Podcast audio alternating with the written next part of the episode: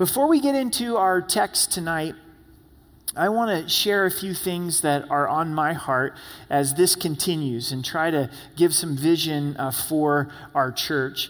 And the first is is to continue to be the church, be the church. Like now the restrictions change to where we can meet in groups of 10 and if you feel comfortable and if you feel led to is to reach out to other believers and start to fellowship uh, with one another. That's a personal choice and a personal decision.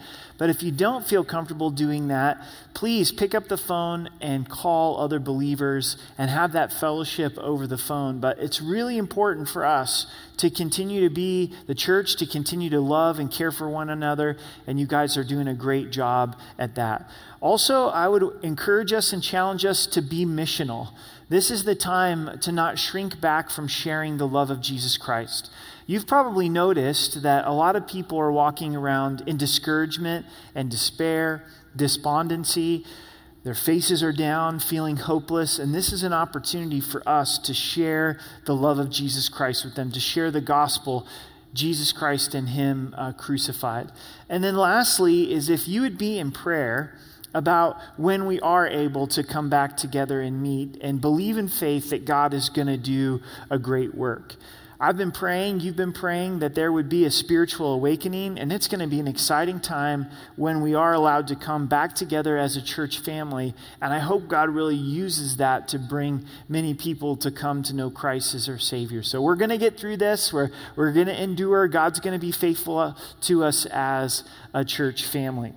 If you would turn with me in your Bibles to 1 Corinthians uh, chapter 5, 1 Corinthians chapter 5, we're continuing through this epistle.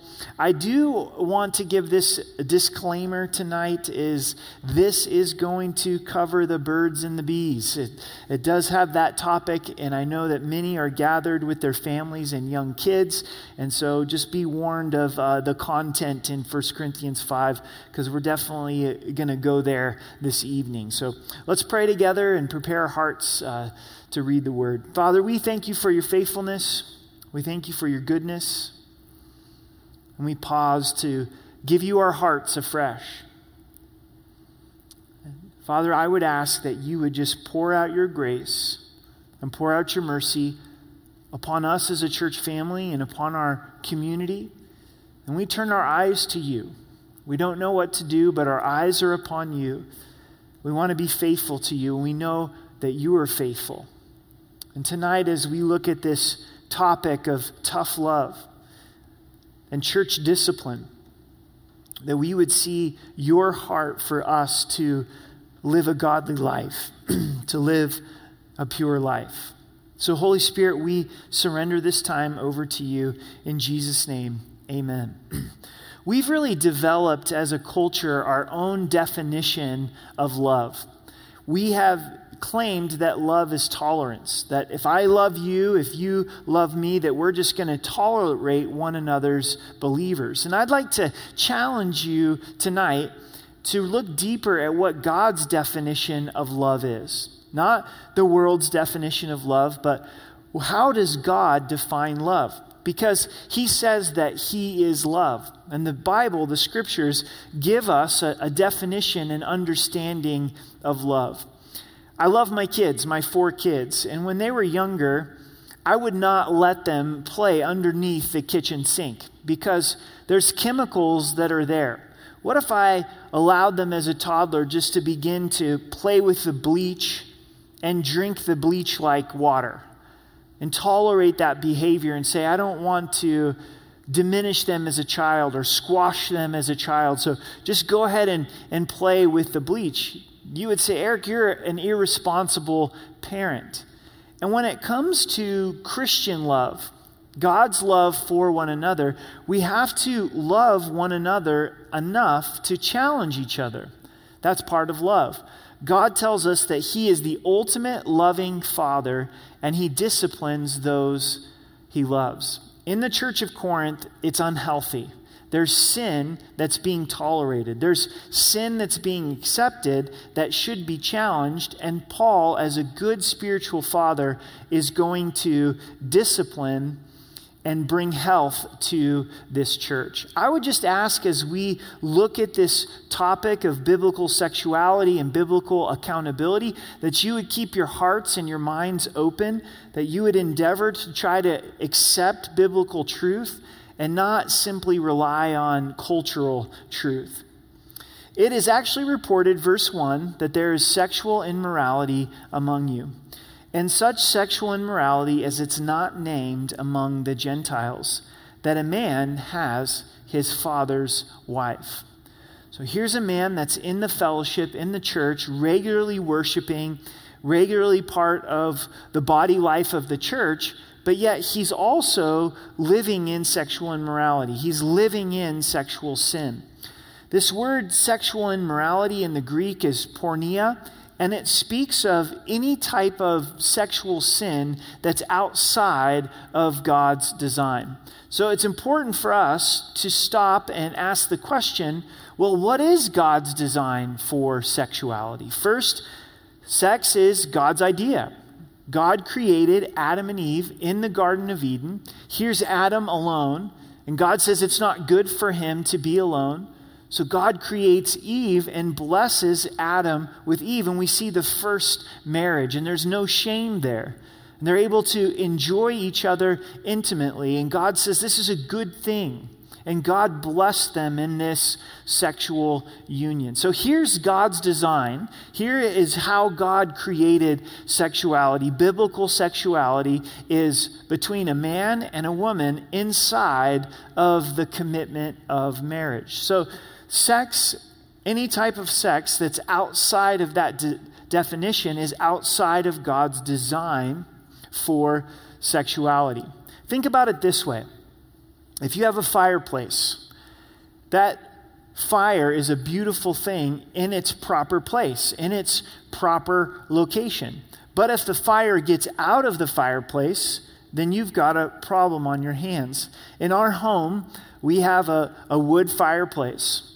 And the logs, you put the logs on, and if you're not careful, those logs can roll out of the, the fireplace. It's not a wood stove, it's an open fireplace. And years ago, we had lit a fire, we're having some friends over. Our friends rang the doorbell. As soon as they got into our family room, one of those logs rolled off into the carpet and began to burn the carpet. And it was quite a scene because the fire was wonderful in the fireplace, but now it's outside of the fireplace and it's burning our carpet. I didn't know what to do. I'm freaking out. So I just reach down, grab the log, and throw it back into the fireplace. And that's sexuality. When it's inside of the commitment between a husband and a wife in a marriage, man, it's glorious and it's good. It's, it's life giving. But when it's outside of that, then it brings great damage. So this man is living outside of God's design for sexuality, and he's having sex with his father's wife, his stepmother. So it's, it's twisted, it's, it's perverted, it's clearly outside of God's design. And Paul says, look, this isn't even named among the Gentiles, the unbelievers. They're not even living in this fashion, but yet this is taking place inside of the church. And this is the wrong message getting reported. When there is sexual sin inside of the church, it's the wrong message going out to the world. Instead of the gospel and the goodness and the love of Jesus Christ, we have all seen and heard of when compromise enters into the church and there, there's sexual sin it really taints the message going out to the unbeliever. So, God has called us to live in sexual integrity. In 1 Thessalonians 4, it says this For this is the will of God, your sanctification, that you should abstain from sexual immorality. It's God's will for us, that each of you should know how to possess his own vessel in sanctification and honor not in passions of lust like the Gentiles who do not know God. That no one should take advantage of and defraud his brother in this manner, because the Lord is the avenger of all such. We also forewarned you and testified. So it's the will of God that we would know how to walk in sexual integrity. that we, through God's power and might, could set ourselves apart unto the Lord to say, God, I want to walk in sexual integrity into worship to you. If we are struggling in sexual sin, compromising in sexual sin, ultimately it comes down to our worship and being set apart to the Lord. So it's Paul's love for this man, for this church, that he calls this man out on his sexual sin, but he also challenges the church in verse 2 and you are puffed up and have not rather mourned that he who has done this deed might be taken away from among you. So, not only is it the wrong message that's going out, but this is the wrong response. This is the wrong response. They're puffed up about the fact that they're accepting this man who is in sexual sin. The church knows it, it's not hidden. They all know he's having sex with his stepmom, coming into worship, coming into fellowship. Instead of challenging this man, they're getting puffed up and saying, Oh, we're such a loving church, then we're going to accept this sexual sin. We're going to accept this man in his sin instead of, of challenging him. Now, don't get me wrong. It's not a lack of love to challenge the sexual sin. Remember, we've got to remember God's definition of, of love.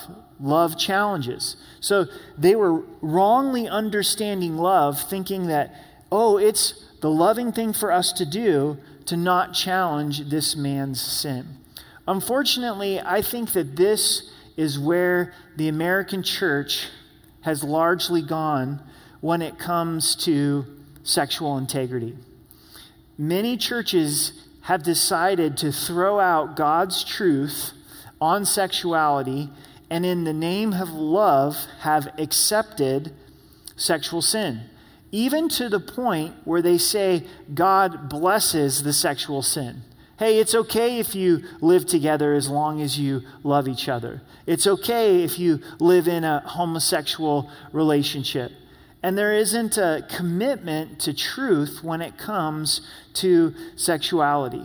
Where they should be standing for truth, instead, they've gotten puffed up on this so called expression of love. What's interesting is this is nothing new.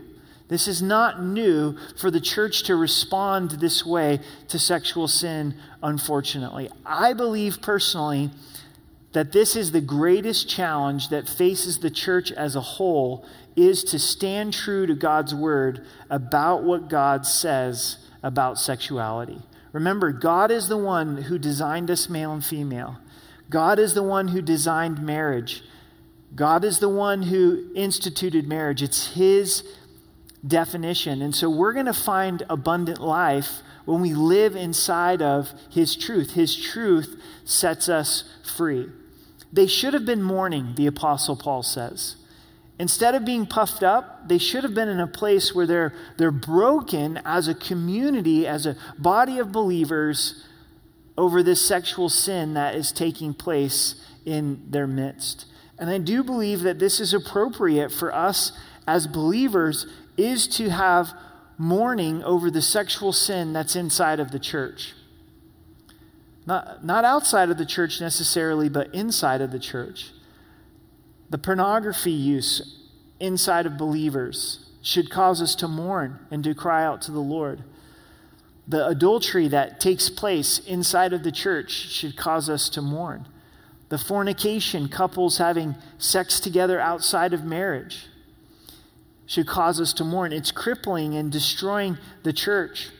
So, getting to that place of, of being broken before the Lord and saying, God, would you purge us?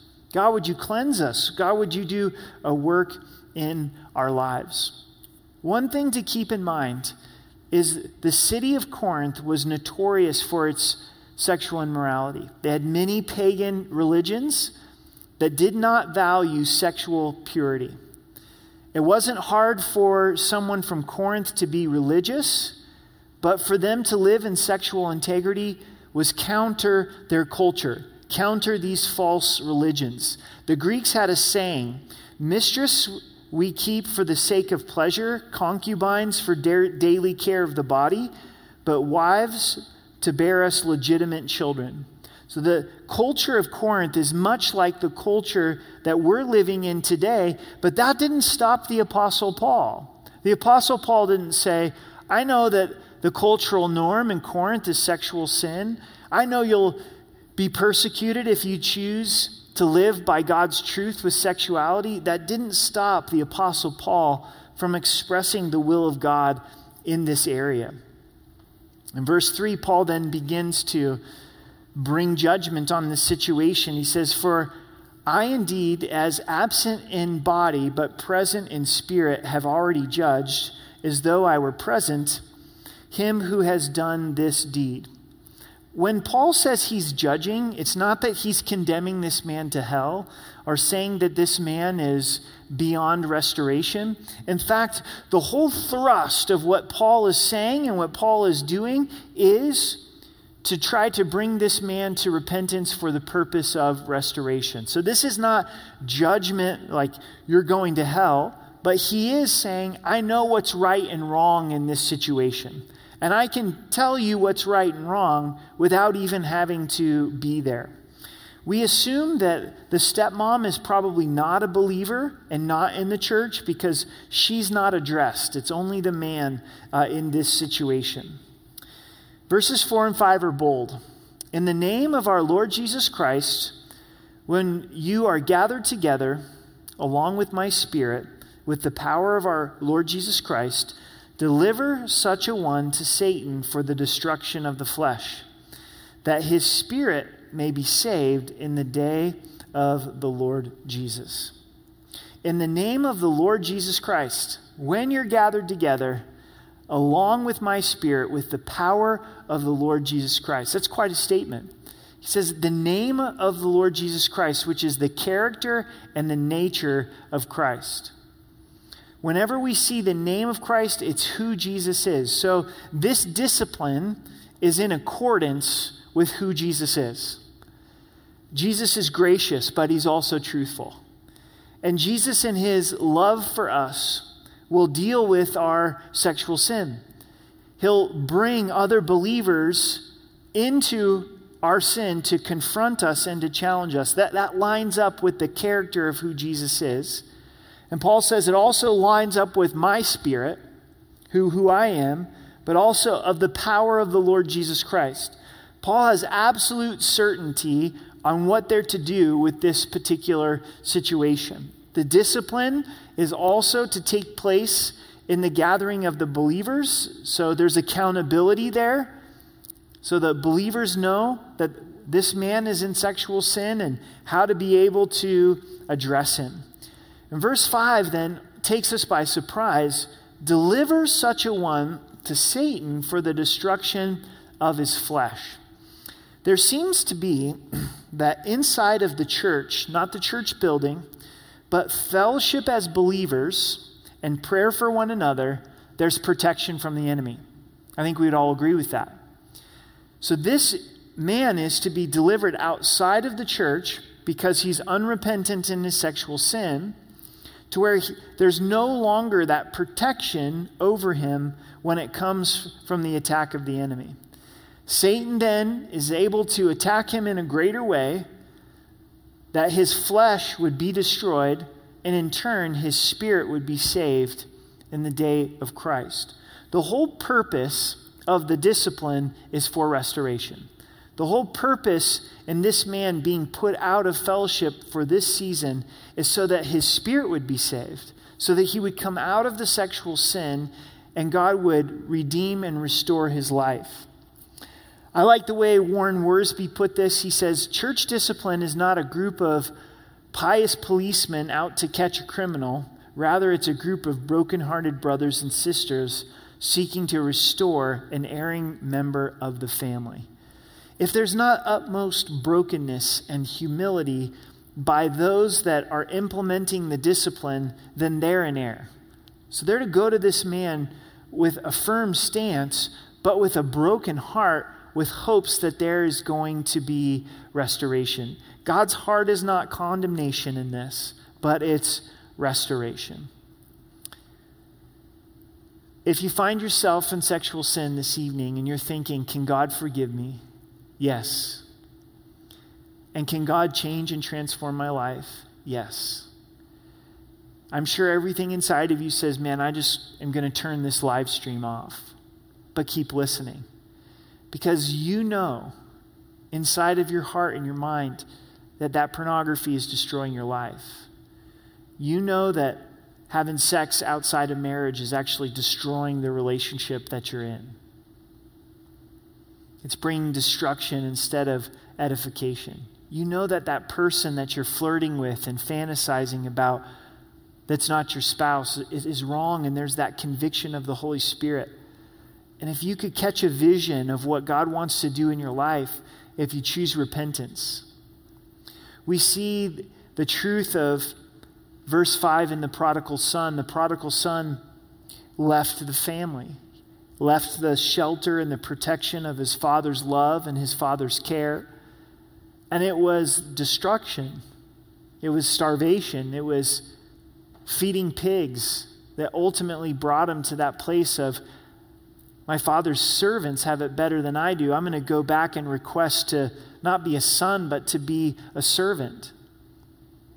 As he came back in repentance and brokenness, the father rejoiced to see him and restored him. And that's what God will do in our lives as well. Verse 6 Your glorying is not good. Do you not know that a little leaven leavens the whole lump. Paul once again says, You tolerating this behavior, you're glorying over the fact that you're accepting sexual immorality, it's not good. Then he challenges them and says, Don't you know that a little bit of leaven leavens the whole lump? It's just a little bit of yeast, and that yeast goes into the bread and impacts the whole loaf. Sin, sexual sin, how much sexual sin does it take to impact the whole loaf? Just a little bit. In Ephesians 5, Paul exhorts and says, Don't let there even be a hint of sexual immorality. It's going to have its destruction, it's going to take its impact. In Proverbs chapter 6, it says, Can a man take fire to his bosom and his clothes not be burned? Can one walk on hot coals and his feet not be seared? So is he who goes into his neighbor's wife. Whoever touches her shall not be innocent. So a little bit affects the whole lump. God may be convicting you in your thoughts. Maybe you're being faithful in your outward actions, but your heart has gone astray. And Jesus tells us if we've lusted after a woman in our heart, we've committed adultery. It's time to deal with those thoughts to confess that before the Lord in brokenness. Allow the Lord to purge us. Allow the Lord to get the leaven out of our lives. Paul takes this deeper in a deeper understanding and brings us to the Feast of Unleavened Bread and the Feast of Passover. He says, Therefore, purge out the old leaven that you may be a new lump, since you are truly unleavened. So, so purge out Take out the old leaven because you're a new lump. So, this sexual sin doesn't have place in our lives because we're a new creation of Christ. So, take the old leaven out, allow it to be removed from your life. And in context here, the old leaven is sexual sin. So, how is sexual sin purged out of our lives? Through repentance, through us getting to a place where we're broken before God and we turn. We turn from sin. And we confess our sin to God and one another. One of the most powerful things, especially in the area of sexual sin, is when we do confess to other believers. Men sharing with men, women sharing with women. This is where I've compromised. Would you pray for me? And James 5 tells us that when we confess and pray for one another, that God brings healing. As long as we keep our sexual sin so called private, there's not going to be deliverance and healing. I would even suggest to you that in humility that we're not at a place of repentance if we're going to keep it private. If we're going to keep our, our sin private, then we haven't come to a place of repentance. So turning to God, sharing with believers, allowing them to pray for us, it's so important to receive God's forgiveness. Receive his forgiveness. In this area of sexual sin, it's very difficult to receive forgiveness, to know that the blood of Jesus does cleanse our sexual sin. And then put in the good.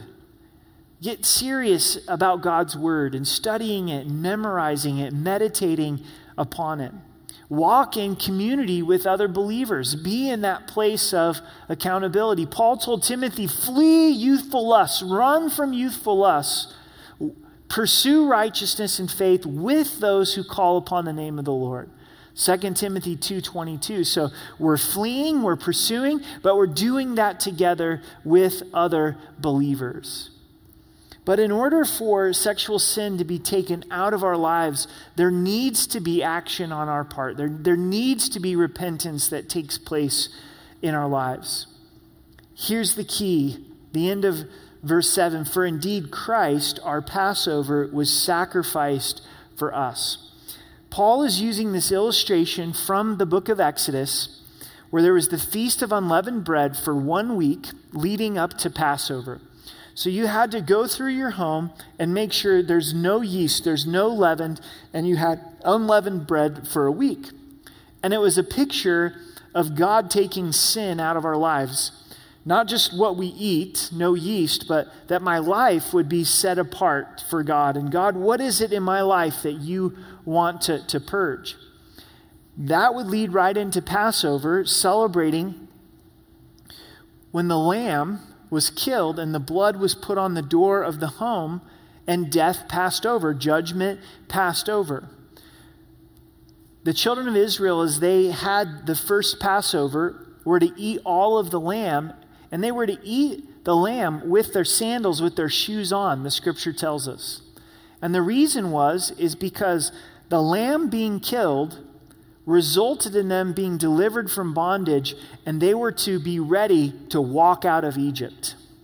When we take communion, we need to take communion with our spiritual shoes on, knowing that it's the death of Jesus Christ that purges us from sin that Jesus is our Passover, that those lambs that were killed were pointing to the ultimate lamb that died for us. John the Baptist, when he saw Jesus, says, Behold the Lamb of God who takes away the sins of the world. Takes away the sins of the world. Jesus, when he died upon the cross, he pays the penalty for our sin, but he also broke the power of sin in our lives. It's at the cross that the bondage of sexual sin is broken. To allow the blood of Jesus to pay the price for our sin, but also to know I don't have to give in to lust anymore. This man that is sleeping with his stepmother doesn't have to stay in that place because Jesus died for his sins and rose again. He's a believer, and Christ in him can purge him of sin and change him and allow him to walk in a pure life. One of the messages I think that doesn't get out enough is you can live your life as a Christian without pornography because of the sacrifice of Jesus Christ.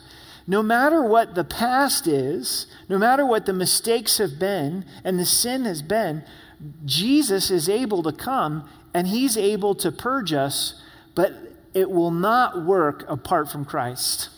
Apart from Christ, we're not going to experience freedom from sexual sin. G- Paul takes it right to the source of power, and it's the Lamb who was slain for us. But we appropriate that. First in for- forgiveness. I'm forgiven of my sexual sin. I, I repent of my sexual sin. And also, through the sacrifice of Christ, you're giving me the power to be able to live differently. All of the things that I mentioned in verse 7 are important repentance, receiving forgiveness, putting in the good, walking in communion with believers. But the source of all of that is Jesus Christ crucified.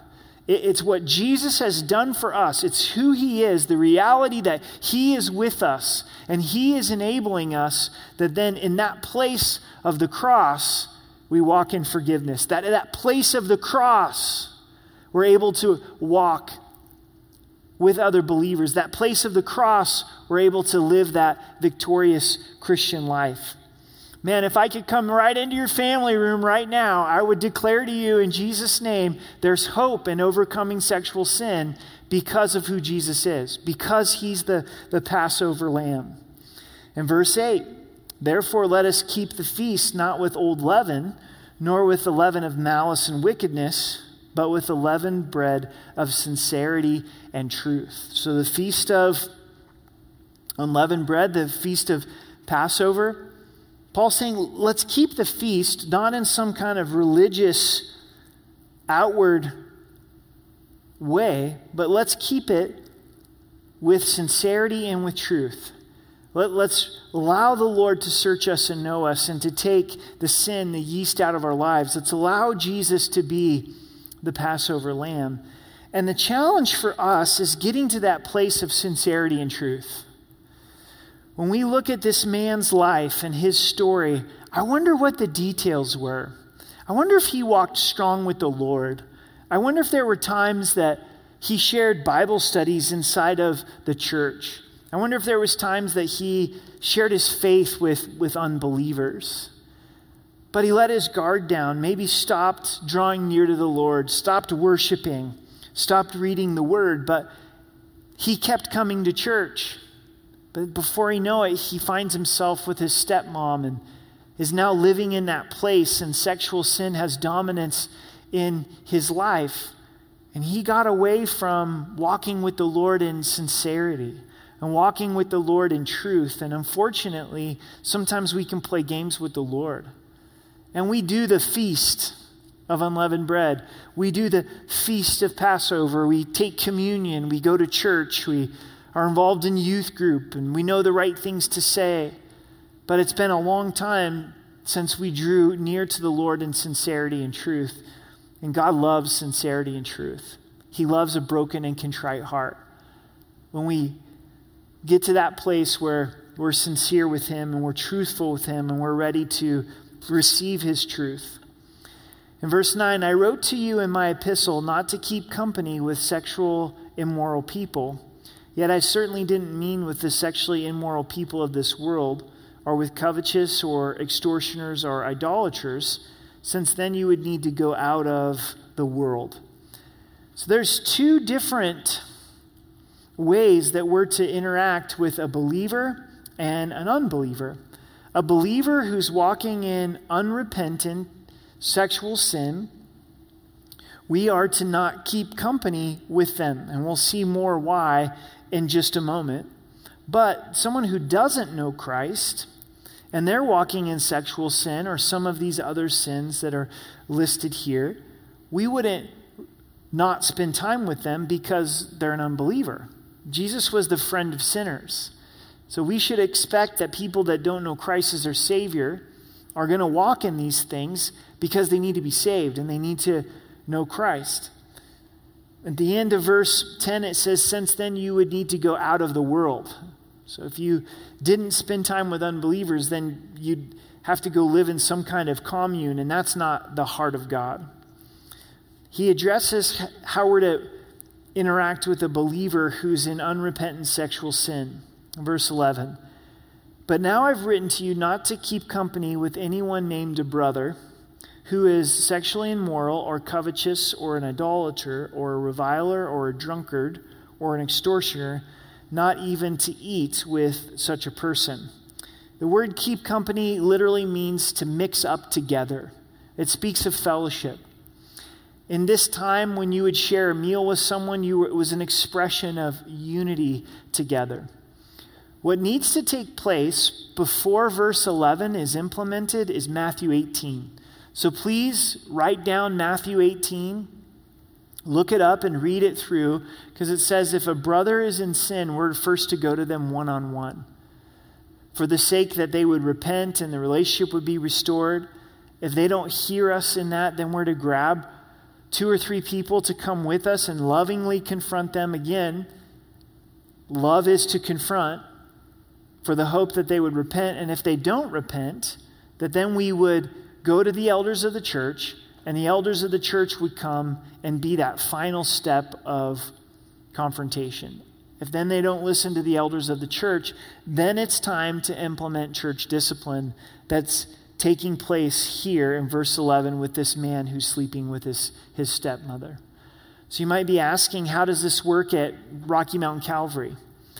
We believe in loving biblical church discipline and accountability, and at times have had to walk with people through Matthew chapter 18, hopefully lovingly in a lot of humility, giving someone the opportunity to be able to repent, going to them one on one, going to them with two or three, then the elders of the church. But if they choose to clearly walk in rebellion and disobedience to God, then out of love for them, we've got to let them know hey, you're not welcome here until, here, the most important thing, until there is repentance. And as soon as there's repentance, then you're welcome to meet with the elders and be restored back unto fellowship.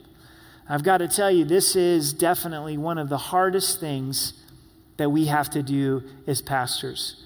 There's not been a time that I've had to do this with the other pastors at our church where my heart hasn't been completely broken and tears coming down my face and pleading with someone that this is not the road that they would go on. But if they continue on it, then we don't have any choice. We've got to be faithful to God's word. We've got to love them and say, look, we've got to hold you accountable. And this is an important part of the health of a church family. And when you commit to a church family, and here at RMC, when you choose to make this your home church, then you're a member. We don't have official membership. It's important to understand that you're making yourself available to this kind of biblical accountability.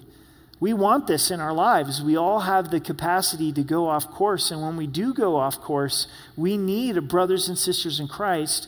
We need our church family to be able to challenge us in this way.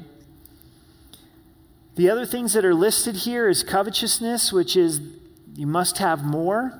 Idolatry is to put other things before the Lord. A reviler is someone who is a character assassin. A drunkard is the abuse of drugs and alcohol. The extortioner is someone who steals by violence. But the idea here is just this persistent, rebellious, unrepentant sin that's confronted, and they're not willing to, to turn and yield from it. And we end with verses 12 and 13. For what have I to do with judging those who are outside? Do not judge those who are, are do you not judge those who are inside, but those who are outside God judges. Therefore put away from among yourselves evil persons. This is interesting. God's saying don't go around holding unbelievers accountable in this way. God will deal with them. But for those inside of the church, we have been tasked with the responsibility of keeping each other accountable for sexual integrity and integrity in general. So let's look to make some applications tonight. Hopefully, you're still with me and you're still listening. Sure is an easy time to tune me out and turn me off, quite literally. But here's some applications. Is first is accept and live under God's design. Live in His truth for sexuality. God has created you a male biologically, live inside that design. If God has created you as a female, biologically live inside of that design. God chooses your sexuality. We don't get to choose our sexuality. Choose for sex to be expressed only inside of the covenant commitment of marriage between a man and the woman. And if you haven't accepted that design, if, you, if you're wondering, is that what God really teaches on sexuality? Go back and read the first few chapters of, of Genesis. If there's ever been a time where we need to accept God's design for sexuality, it's now.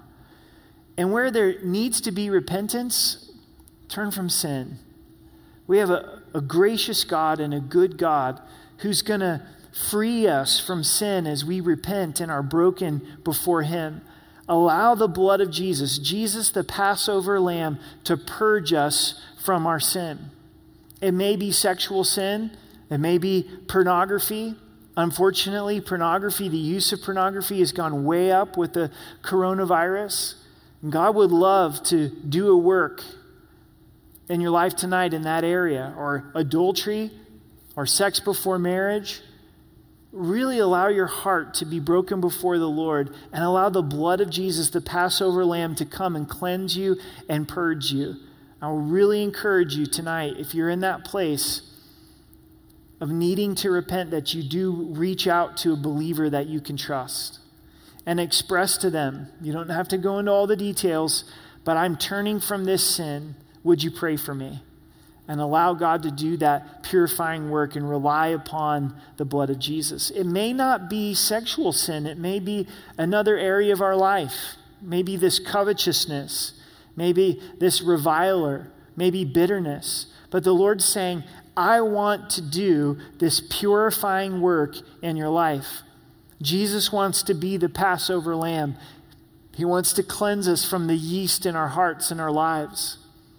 One of the good things, one of the ways that God can use the coronavirus, if we allow Him to, is we have more time.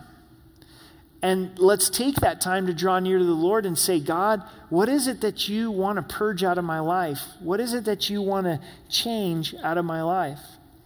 And this is really important before we leave this chapter, and I think it really pertains to the health of Rocky Mountain Calvary, is we need to understand that discipline expresses love. Discipline expresses love. This is a hard chapter in the Bible. This is tough love that we see here. But it's an expression of God's love. Paul is expressing God's love here. And we need to love each other enough inside of Rocky Mountain Calvary, not going around and sin, sniffing or trying to discover sin or those type of things. But when, when sin is blatant, is that we love each other enough to care for each other and challenge one another, that we would hold each other accountable.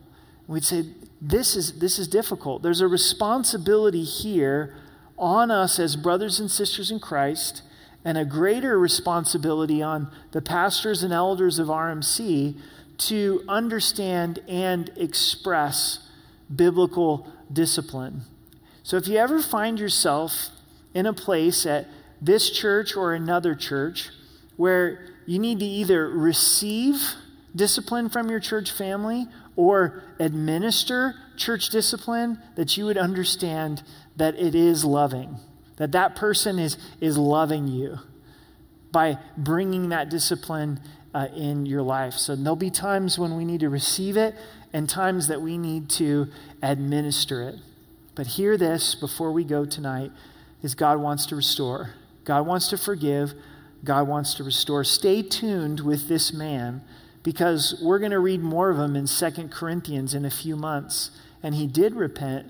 And Paul says, Man, guys, it's time for you to welcome him back into the, the church family. There's no sin that's too grave that Christ cannot forgive and Christ cannot restore. So don't hide it, but bring it to the Lord confess it to the Lord, bring it to a believer that you can trust. God, allow God to shine his light upon it and bring restoration. But it's going to involve some difficult choices. For some of you, there's relationships that you need to break off. You need to block that person from your phone, get him out of your life. You're in sexual sin, flee, run away. Take those steps to stop looking at pornography. There's a lot of wonderful tools to allow everything that you do online to be accountable to others. But really allow the Lord, Christ, to meet you. It's not just about the steps, but it's Christ meeting you where you realize what's at stake is my relationship with Christ. Maybe you've been so stagnant in your relationship with the Lord and you're wondering what's missing. And what's missing is you've been in sexual sin. What's missing is you're walking in lust and that's consuming it. I know right now I'm talking to believers that you're in a dating relationship and you're in sexual sin and you're wondering, what's wrong with this relationship? Why is God's blessing not on this relationship? And it's because of the sexual sin. And you're never going to know what that relationship could look like until you're in that place of walking in sexual integrity. Men, some of you are wondering what's wrong with my marriage, and it's your pornography. And you're never going to know what God wants to do in your marriage until you stop looking at pornography. That repentance sounds like such a heavy word, but it's beautiful. It's freeing. It's life giving. We have a loving Father that wants the best for us. He's got a good plan, He's got a good design. You know, maybe for some of you, you're living in this bondage where you're like, man, I, am homosexual, I, am transgender, and you're having a loving father that's saying, no, I, I created you this way, and I've got a wonderful design for you.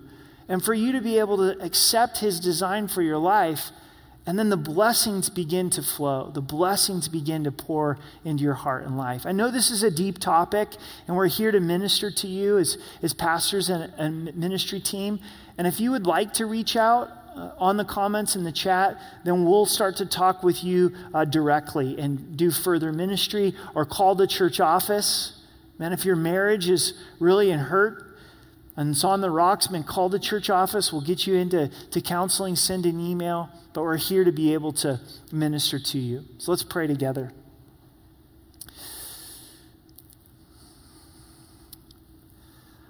Father, we thank you that you love us enough to tell us the truth. You love us enough to discipline us. And it's proof that we're your children. We're your sons and we're your daughters. In a way that I can't, through the power of your Spirit, would your spirit just reach through the camera, reach through the airwaves, into hearts and into lives? And where there's a need for repentance in our lives, may we respond tonight. From thoughts to actions, we thank you, Jesus, that you are the answer. You're the answer. Your death upon the cross, you're the Lamb who takes away our sin. The penalty of sin is paid for. The power of sin is broken. And Jesus, would you come in to those areas of sexual sin as we turn to you? And would you shine the light and shine hope and sh- shine forgiveness and show a path forward? I pray in Jesus' name that you would heal marriages, set them free from the bondage of sexual sin. For those dating couples who are believers that have been compromising sexually, God, would you give them a vision for what you have for their relationship? Would both of them choose to be committed to sexual integrity? And would you give them the power to be able to live it out? Lord, for married couples, Lord, I pray that you would bless their intimacy, or that they would experience the fullness of what you designed inside of the beauty of marriage. I pray for those that are wrestling with homosexuality and transgender that you would assure them that you love them and that you designed them just the way that you want them to be, that they're fearfully and they're wonderfully made. So, Lord, we love you. We thank you. Would, would you help us as a church family, as a body of believers, to be healthy spiritually, to love each other enough to hold each other accountable? So, Lord, we love you and we thank you. In Jesus' name, amen.